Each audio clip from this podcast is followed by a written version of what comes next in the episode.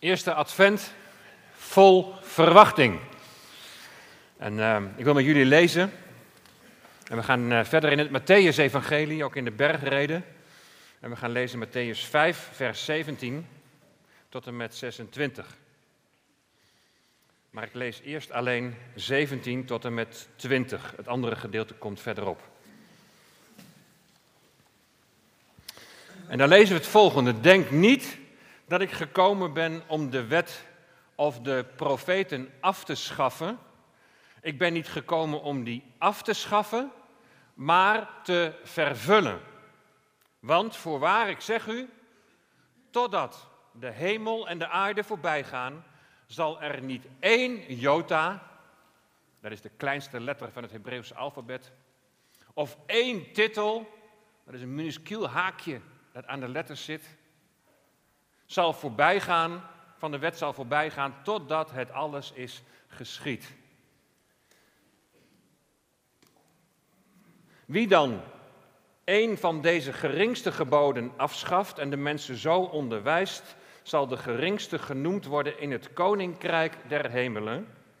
Maar wie ze doet en onderwijst, die zal groot genoemd worden in het koninkrijk der hemelen.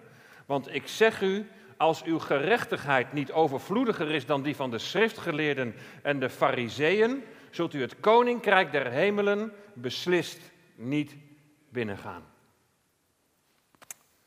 Dat zover het Bijbelgedeelte van vanmorgen.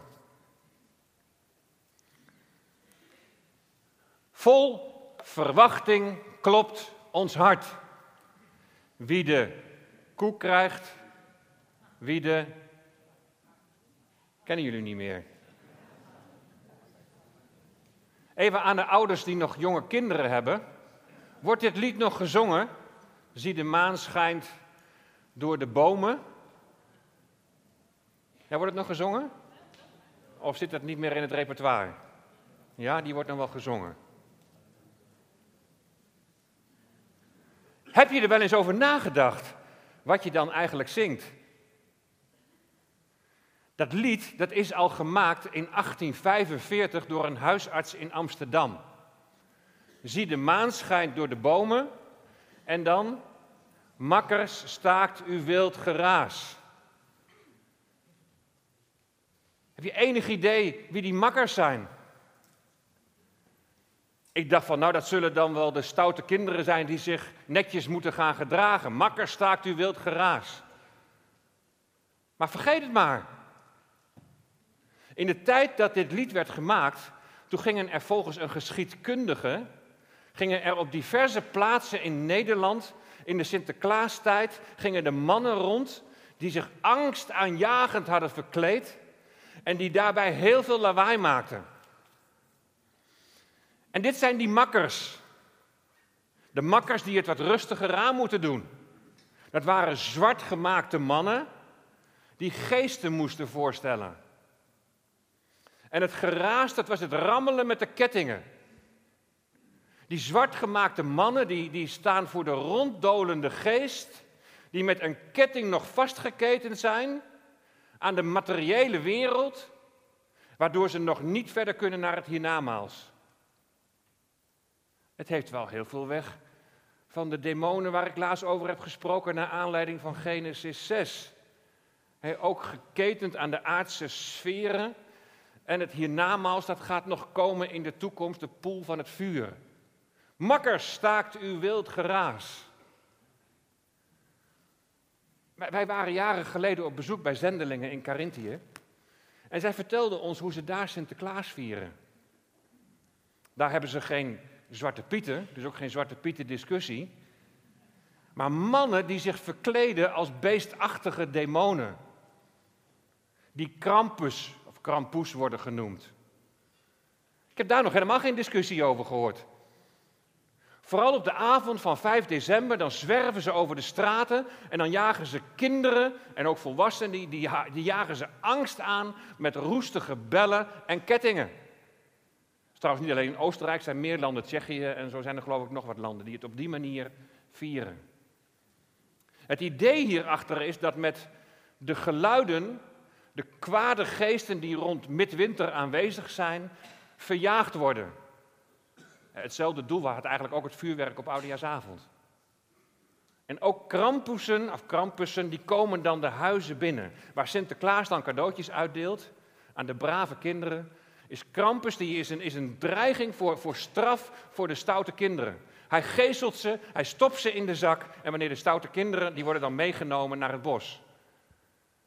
Makkers, staakt uw wild geraas. Ooit beseft? Vol verwachting klopt ons hart. Wie de koek krijgt, wie de gart. En die gart, dat betekent een roede.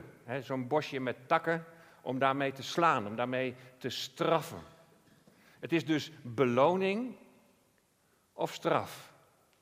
Koek of gart. En ik kwam, een, ik kwam nog een afbeelding tegen uit 1901 in ons land van een Sint met daarnaast een duivelsfiguur die dan die takken zo in de hand hield. Dus het was niet alleen een traditie zoals nu in Oostenrijk en andere landen, maar vroeger in Nederland net zo. Weet je, ik, ik, ik heb zo'n hekel gekregen aan dit feest. Natuurlijk hadden wij vroeger met onze kinderen hadden we ook pakjesavond. Dat was hartstikke gezellig en dat was hartstikke leuk. Maar al die poeha eromheen, het voor de gek houden van de kinderen, dat was voor ons, aan ons ja, al heel gauw niet meer besteed. En we hebben ze zo snel mogelijk verteld hoe het zat.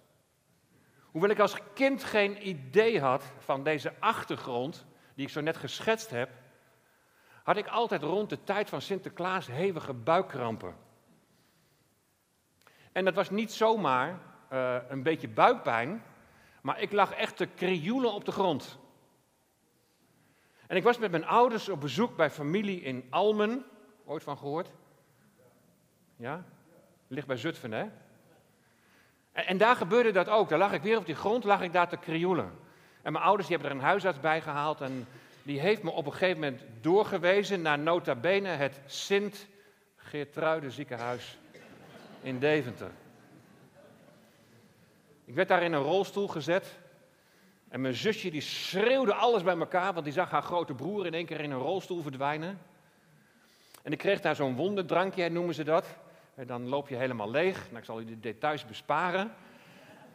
Want dan kunnen ze onderzoeken doen, dan kunnen ze alles goed nakijken. Nou, er kwam natuurlijk lichamelijk helemaal niks uit.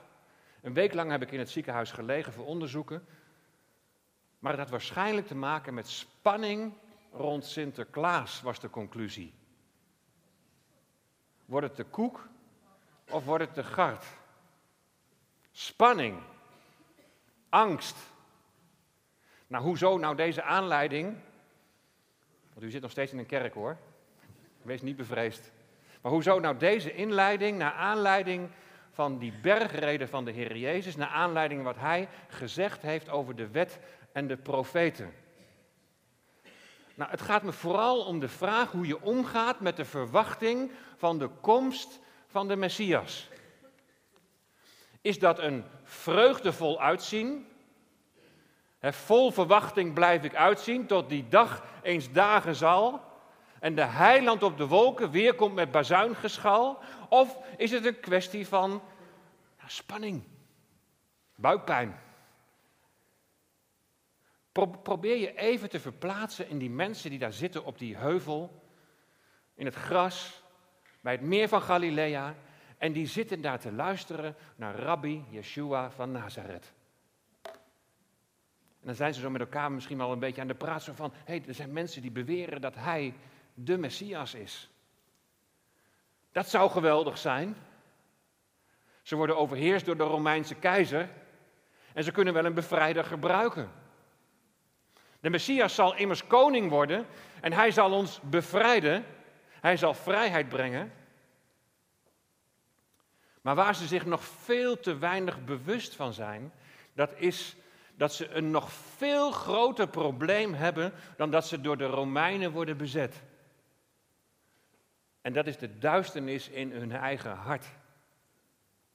Het is immers, zo hebben we dat eerder al gezien, het is een volk dat in duisternis wandelt. En daarom roept Johannes de Doper op tot bekering. Bekeer je en laat je dopen. Ter reiniging van je zonde als voorbereiding op de komst van de Messias. En de Heer Jezus heeft dezelfde boodschap. Bekeer u.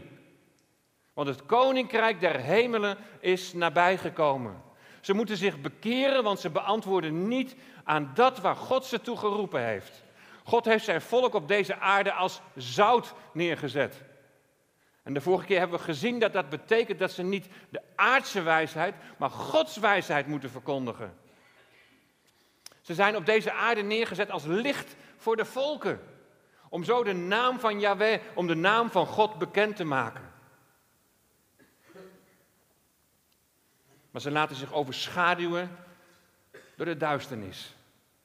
Ze laten zich in, en dat blijkt uit Jezaja 8, met duistere machten, met duistere makkers.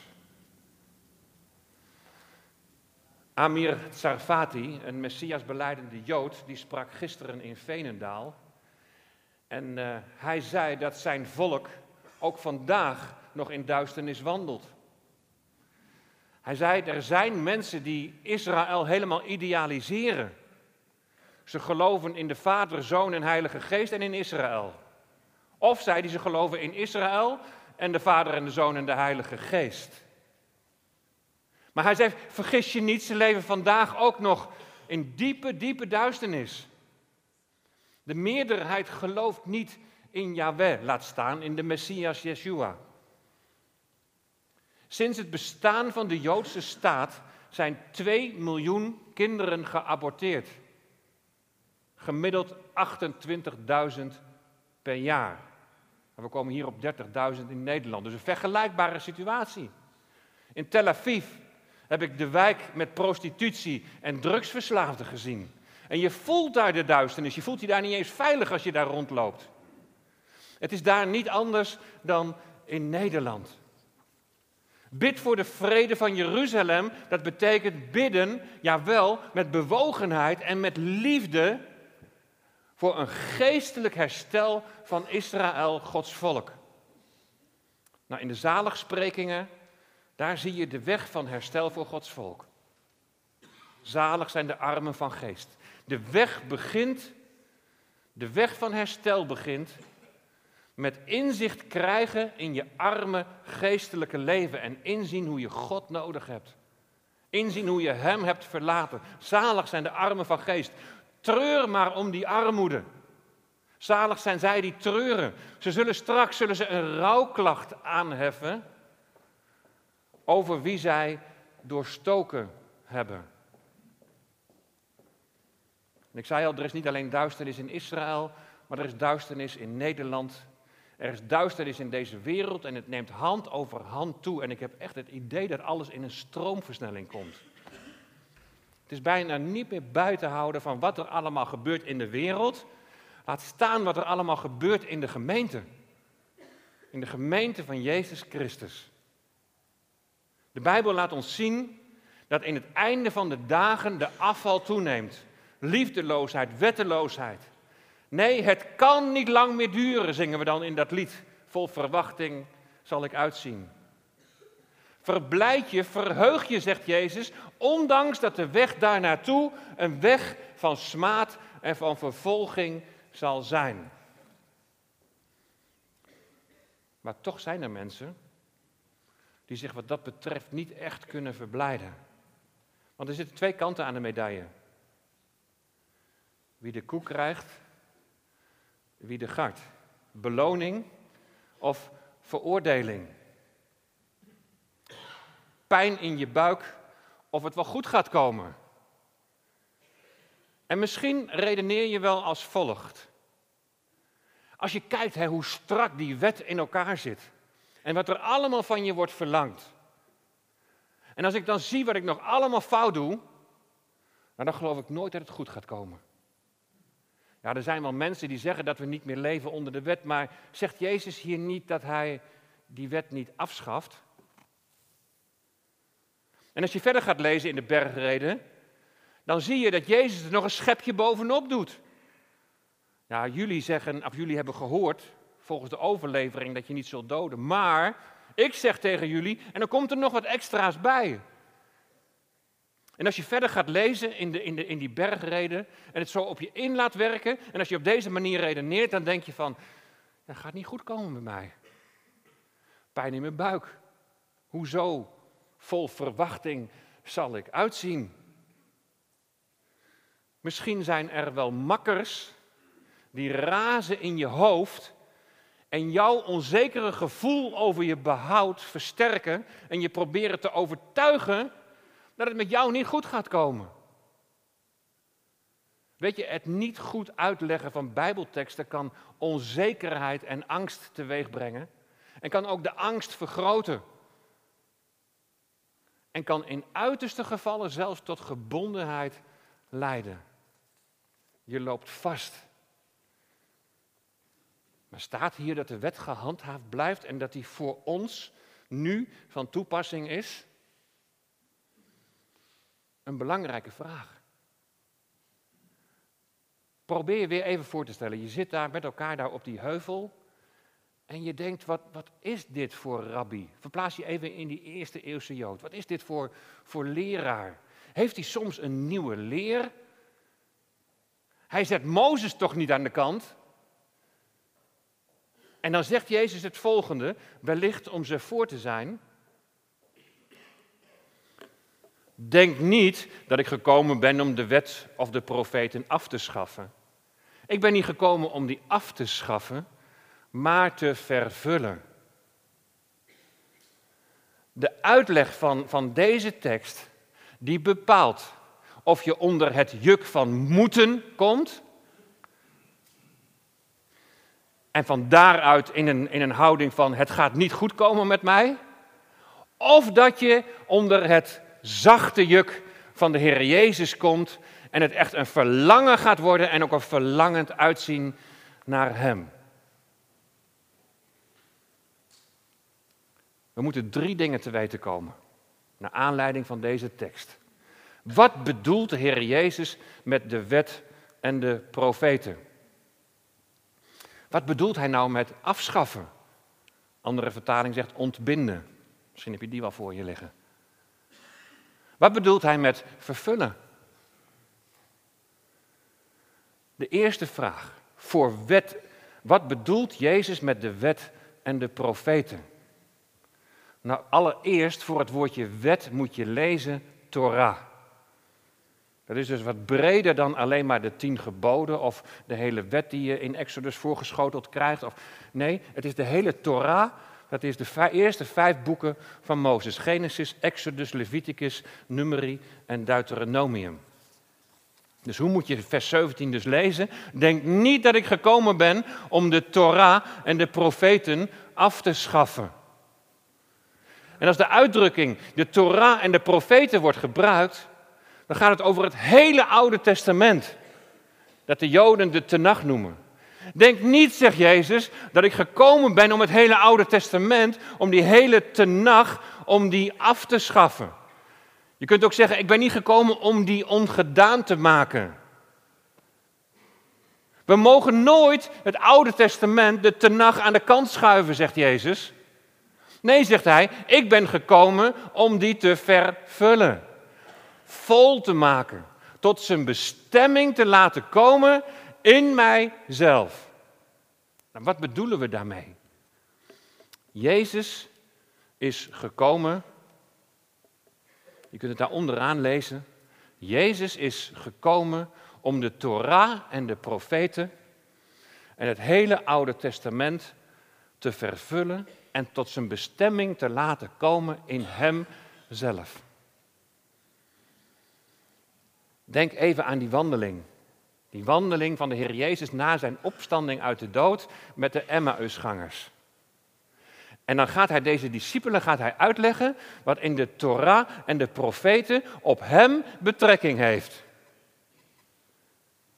Want zowel in de Torah als ook in de profeten, eigenlijk door het hele Oude Testament heen, zien we voortdurend heenwijzingen naar de komende Messias. En dat gaat Jezus nu vervullen. Hij gaat al die beloften inlossen, gestalte geven. Als je nou aan het begin van het Matthäus-evangelie begint te lezen, dan kom je al een paar keer kom je dat ene zinnetje tegen waar staat, dit alles is geschied, dit is allemaal gebeurd, opdat vervuld werd wat door de Heere gesproken is door de profeet. In Matthäus 1, vers 22 en 23 staat bijvoorbeeld in relatie tot de geboorte van de Heer Jezus dat de maagd zwanger zal worden en een zoon zal baren. Dat is een paar honderd jaar daarvoor door de profeet Jezaja in Jezaja 7, vers, vers 14 al voorzegd. Dat gaat nu in vervulling. De Heer Jezus vervult de Torah en de profeten. Wat daar wordt beloofd, gaat nu gebeuren. Na zijn geboorte moesten Jozef en Maria en Jezus naar Egypte vluchten vanwege de kindermoord van Herodes. En in verband met hun terugkeer staat dan in Matthäus 2, vers 15: Uit Egypte heb ik mijn zoon geroepen. En dat is de vervulling van Hosea 11, vers 1, waar de profeet dat al voor zegt. Nou, ga zo maar door. Profetieën, alles wat voorzegd is, wordt vervuld.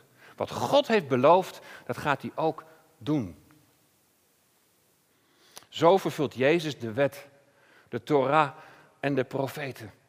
Alles wat over hem geschreven staat in het Oude Testament gaat in vervulling of zal nog in vervulling gaan.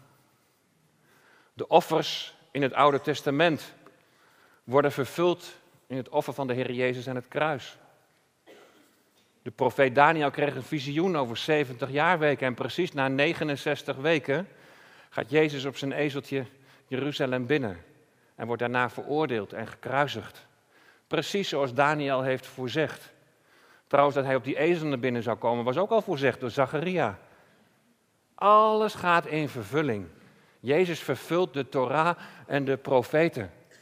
De Bijbelse feesten worden vervuld in zijn sterven en opstanding. Pesach en het feest van de eerstelingen.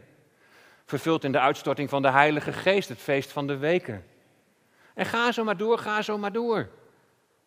De Torah en de profeten, de hele Oude Testament, komt tot zijn vervulling in Hem. Alles gaat gebeuren zoals is voorzegd. Dat er ook nog wat toekomstigs in zit, dat zien we in het volgende vers, in vers 18, waar staat dat het doorgaat. Dat is de vervulling van die Torah en de profeten, totdat de hemel en de aarde voorbij gaan en er dus een nieuwe hemel en een nieuwe aarde zal komen.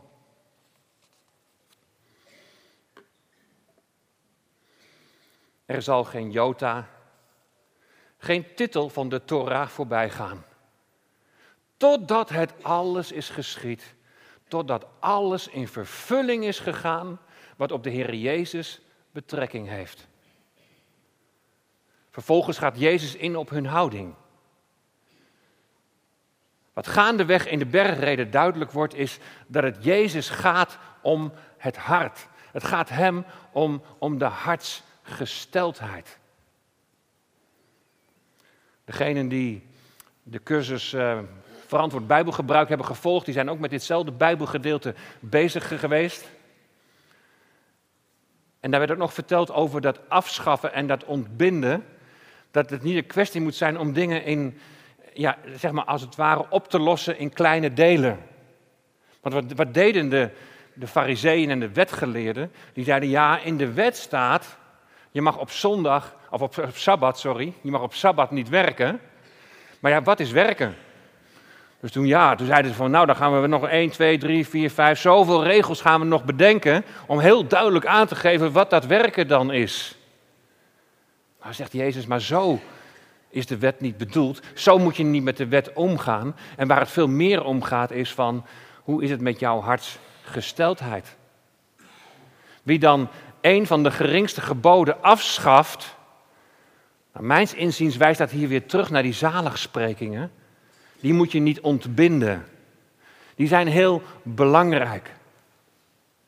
Als je kijkt naar de zaligsprekingen, dan zie je, en ik weet dat hier meer uitleggingen over zijn, maar uiteindelijk komt het allemaal bij, die, e- bij het ene punt weer terug.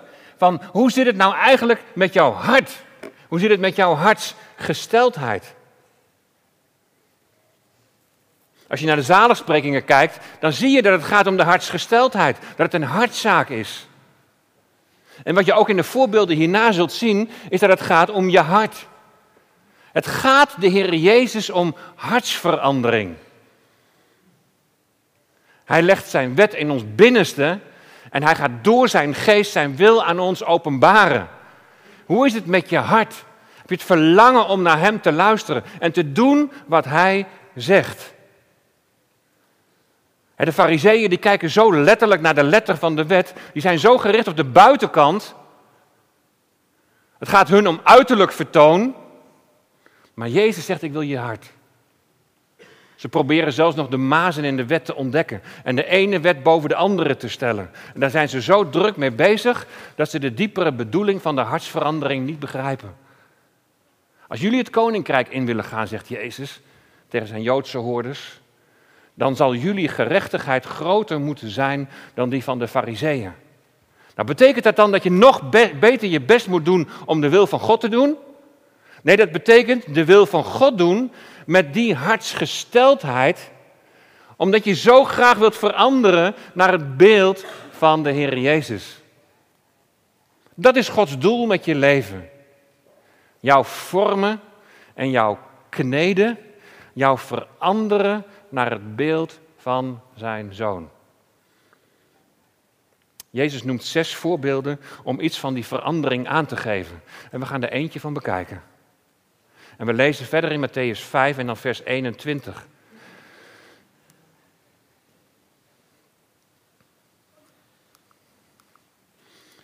Jullie hebben gehoord dat destijds tegen het volk is gezegd: pleeg geen moord. Wie moordt zal zich moeten verantwoorden voor het gerecht. Er staat, die verdient het vonnis. En ik zeg zelfs, ieder die in woede tegen zijn broeder of zuster tekeer gaat, zal zich moeten verantwoorden. Die verdient ook het vonnis. Wie tegen hen niets nut zegt, die zal zich moeten verantwoorden voor het Sanhedrin. Wie dwaas zegt, zal voor het vuur van de Gehenna staan. Wanneer je dus je offergave naar het altaar brengt, en daar kun je nog zien dat ze leven onder het oude verbond. Als je dus je offergave naar het altaar brengt en je je daar herinnert dat je broeder of zuster je iets verwijt, laat je gave dan bij het altaar achter.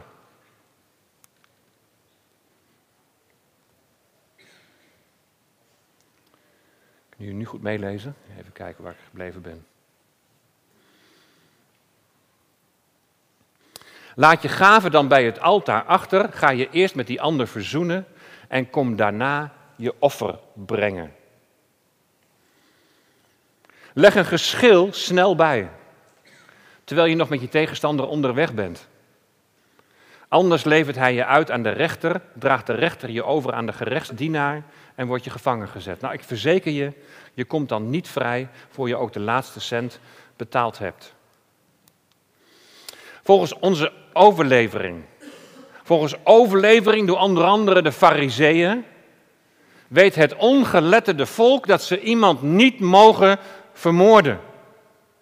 En de Fariseeën denken: ik heb niet iemand vermoord, vink, akkoord, ik heb voldaan. Maar dan gaat Jezus er een hartzaak van maken.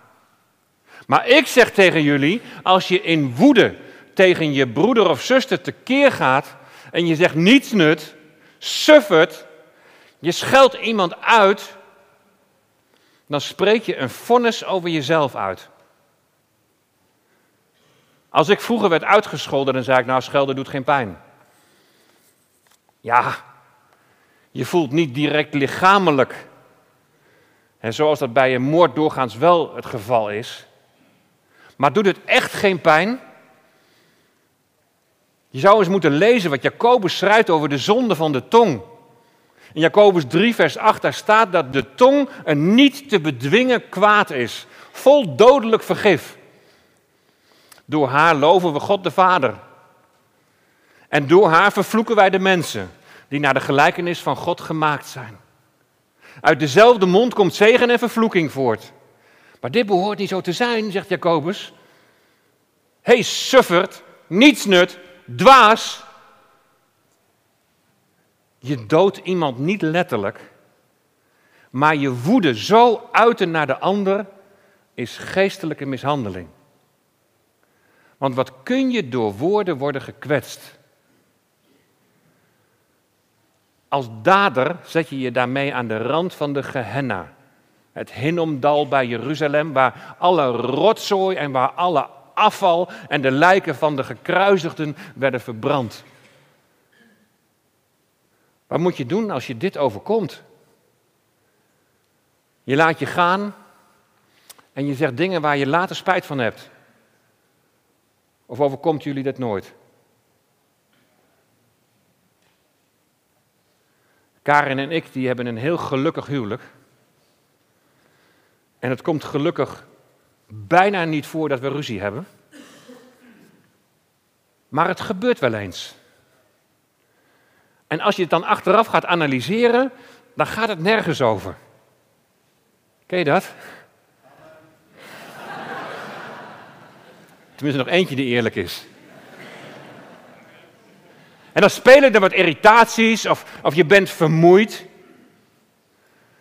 En dan kan ik verbaal, kan ik dingen zeggen die soms al wat verder gaan dan suffert of dwaas. Even geen controle en je laat je gaan. En ik heb dan ook de neiging als de rust daarna weer is teruggekeerd om dan te zeggen, ja, je, je weet toch wel dat ik het niet zo bedoel.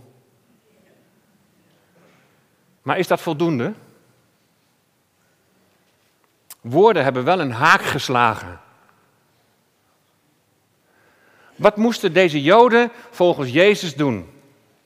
Als je dat leest, dan zie je dat ze nog leven onder de wet, want er is immers nog een offerdienst. En je brengt een offer voor je zonde. En je dankt God dat Hij een vergevende God is. Maar wij zijn al veel verder dan die luisteraars daar op die heuvel. Voor ons is al het volmaakte, eenmalige offer gebracht. Vergeving van je zonde heb je ontvangen. Maar, zegt Johannes in, in, in zijn brief, beleid je zonden wel. Breng ze in het licht. En dan is de Heer getrouw en rechtvaardig om je zonden te vergeven. Jezus geeft hier in de bergreden tussen zonde en het offer nog een tussenstation. Wanneer jij met die offergave onderweg bent naar de tempel en je weet dat een broeder of zuster iets tegen je heeft, je iets verwijt omdat jij met woorden een moord hebt gepleegd, door sufferd of door dwaas te zeggen, of misschien nog wel veel erger. Laat wat je wil offeren maar bij het altaar achter. Dat komt later, maar ga je eerst verzoenen met die ander. De opdracht is verzoenen. Bij verzoenen, daar gaat het om het vereffenen of het bijpassen van een schuld. Ik heb een schuld en die wil ik in orde maken.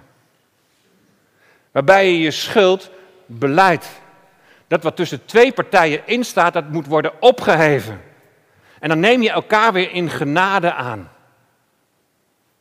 Bij de voorbereiding van deze preek werd ik er echt voor mezelf bij bepaald dat ik veel te gemakkelijk zeg: Je weet toch wel dat ik het niet zo bedoel.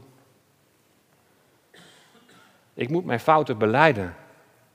En gisteren bespraken we dat zo, zo met, met elkaar. En, en ik vertelde ook dat ik geraakt was afgelopen week door een uh, uitspraak van broeder Miel de Rechter, die uh, is voorganger in Roermond die vorige week onder voorgangers ook openhartig was over zijn falen in het verleden.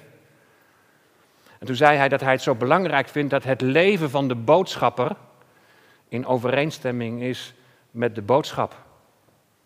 En die kwam juist op dit punt, en ook omdat ik met deze woordverkondiging aan het voorbereiden was, kwam die wel even heel diep binnen. Zo werkt Gods geest. Hij wil je kneden, hij wil je vormen. En hij wil dat jij, dat ik verander naar het beeld van de Heer Jezus. Misschien herken je vanmorgen wel iets bij jezelf. Je hebt iemand pijn gedaan met woorden. De ander is gekwetst. Besef dat het gelijk staat met moord. En je kunt die ander weer tot leven wekken. Je kunt ruimte maken bij die ander door te beleiden. En je maakt daarmee niet alleen ruimte bij die ander, je maakt daarmee ook ruimte bij jezelf. Als je niet opruimt, dan zet je de deur open voor die makkers die je met wild geraas op het verkeerde pad willen brengen. Die mensen uit elkaar wil drijven en je bij God vandaan wil houden. Maar bij God mag je altijd opnieuw beginnen. Wees dan volmaakt zoals mijn vader volmaakt is. Dat zegt Jezus daar tot slot daar op die heuvel. En die volmaaktheid, dat betekent een rijpheid in trouw en in overgave. Dat betekent niet zonder zonde. We zonderen nog. Nee, maar het is een tot rijpheid komen. Een leven volkomen onder het beslag van de Heilige Geest. Die je toelaat om zijn werk in jou te doen. Om jou op dingen te wijzen zoals hij dat bij mij gedaan heeft. Omdat hij ons wil veranderen naar zijn beeld. Omdat ons huwelijk werkelijk een getuigenis mag zijn in deze wereld. Een getuigenis mag zijn van de relatie tussen Christus en zijn gemeente. Daar willen we naartoe groeien. Dat is ons verlangen. Dat steeds meer van Hem zichtbaar wordt in ons leven. Leef dicht bij Hem. Wij hoeven niet meer dagelijkse offers te brengen. Het eenmalige, volmaakte offerlam heeft gehangen aan het vloekhout van Golgotha. Je zonden zijn vergeven. Jij in hem een nieuwe schepping. Zijn geest in jou die je zal leiden naar de wet van Christus. Die je zal leiden in de weg van gehoorzaamheid. We worden niet meer gerechtvaardigd door de werken van de wet. Je kunt het eeuwige leven, je kunt het behoud niet verdienen. Hij vervult. En in hem zal alles, schepping en schepselen, op glorieuze wijze worden hersteld en zal alles tot volmaaktheid worden gebracht. Maar tot die dag is het vormen en kneden. Mag de Heer ook bij jou vormen en kneden? En doe je dan wat Hij je duidelijk maakt en doe je wat Hij zegt? Is niet altijd gemakkelijk om te erkennen. We zaten gisteren in de auto en ik, we, bespraken dat ze onderweg zo met elkaar. En het werd best wel een diepgaand gesprek. En Karin zei tegen mij: Vrouwen kennen je beter dan dat je jezelf kent. Volgens mij vind je het nu nog moeilijk om te zeggen. Nou, ik zeg nou, eigenlijk ook weer niet. Of, of wel, ik weet het niet. God wil je vormen en hij wil je kneden naar zijn beeld. Dat hij dingen op je weg brengt en jou van dingen overtuigt, dat je dat ook werkelijk gaat opruimen. Snoeien. Ah, lastig. Vormen. Kneden. Maar, en met die bemoediging zou ik willen eindigen, het eindresultaat staat vast. Wat hij in jou is begonnen, zal hij vol eindigen. Zal hij volmaken. Wat is dat een geweldige belofte. Hij zal het doen. En weet je, dat doet mij verwachtingsvol uitzien. Tot aan die dag. Als Christus komt met majesteit en luister. Jullie mogen alvast naar voren komen, dan eh, gaan we dit lied met elkaar zingen. Als Christus komt met majesteit en luister, dan brengt Hij mij thuis. Hoe heerlijk zal dat zijn. Dan zal ik vol aanbidding voor Hem buigen en zingt mijn ziel. O Heer, hoe groot zijt Gij. Laten we samen bidden.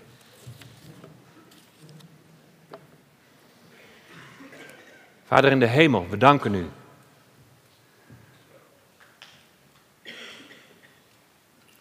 Dat u zoekt naar onze hartsgesteldheid.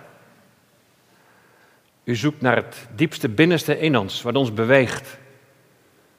Heer, en dank u wel dat u alles vervult wat in uw woord staat. Dat u doet wat u zegt. U bent betrouwbaar. En als we al die profetieën zien die in vervulling gaan, dan mogen we ook geloven dat wat u in ons begonnen bent, dat u ook dat zult voleindigen. Dat u het tot een goed einde met ons ook zult brengen. Want het is niet afhankelijk van onze werken. We worden niet door de wet gerechtvaardigd, maar door genade en door geloof alleen. Heer, werkt u in ons dat rijpingsproces, dat we steeds meer mogen verstaan wat het betekent om in overgave aan u te leven. En te zeggen, niet meer ik, maar Christus leeft in mij. En Heer, zo gaat u met ons op weg tot aan die dag als Christus komt met majesteit en luister. Uw naam zij geloofd en geprezen. Amen.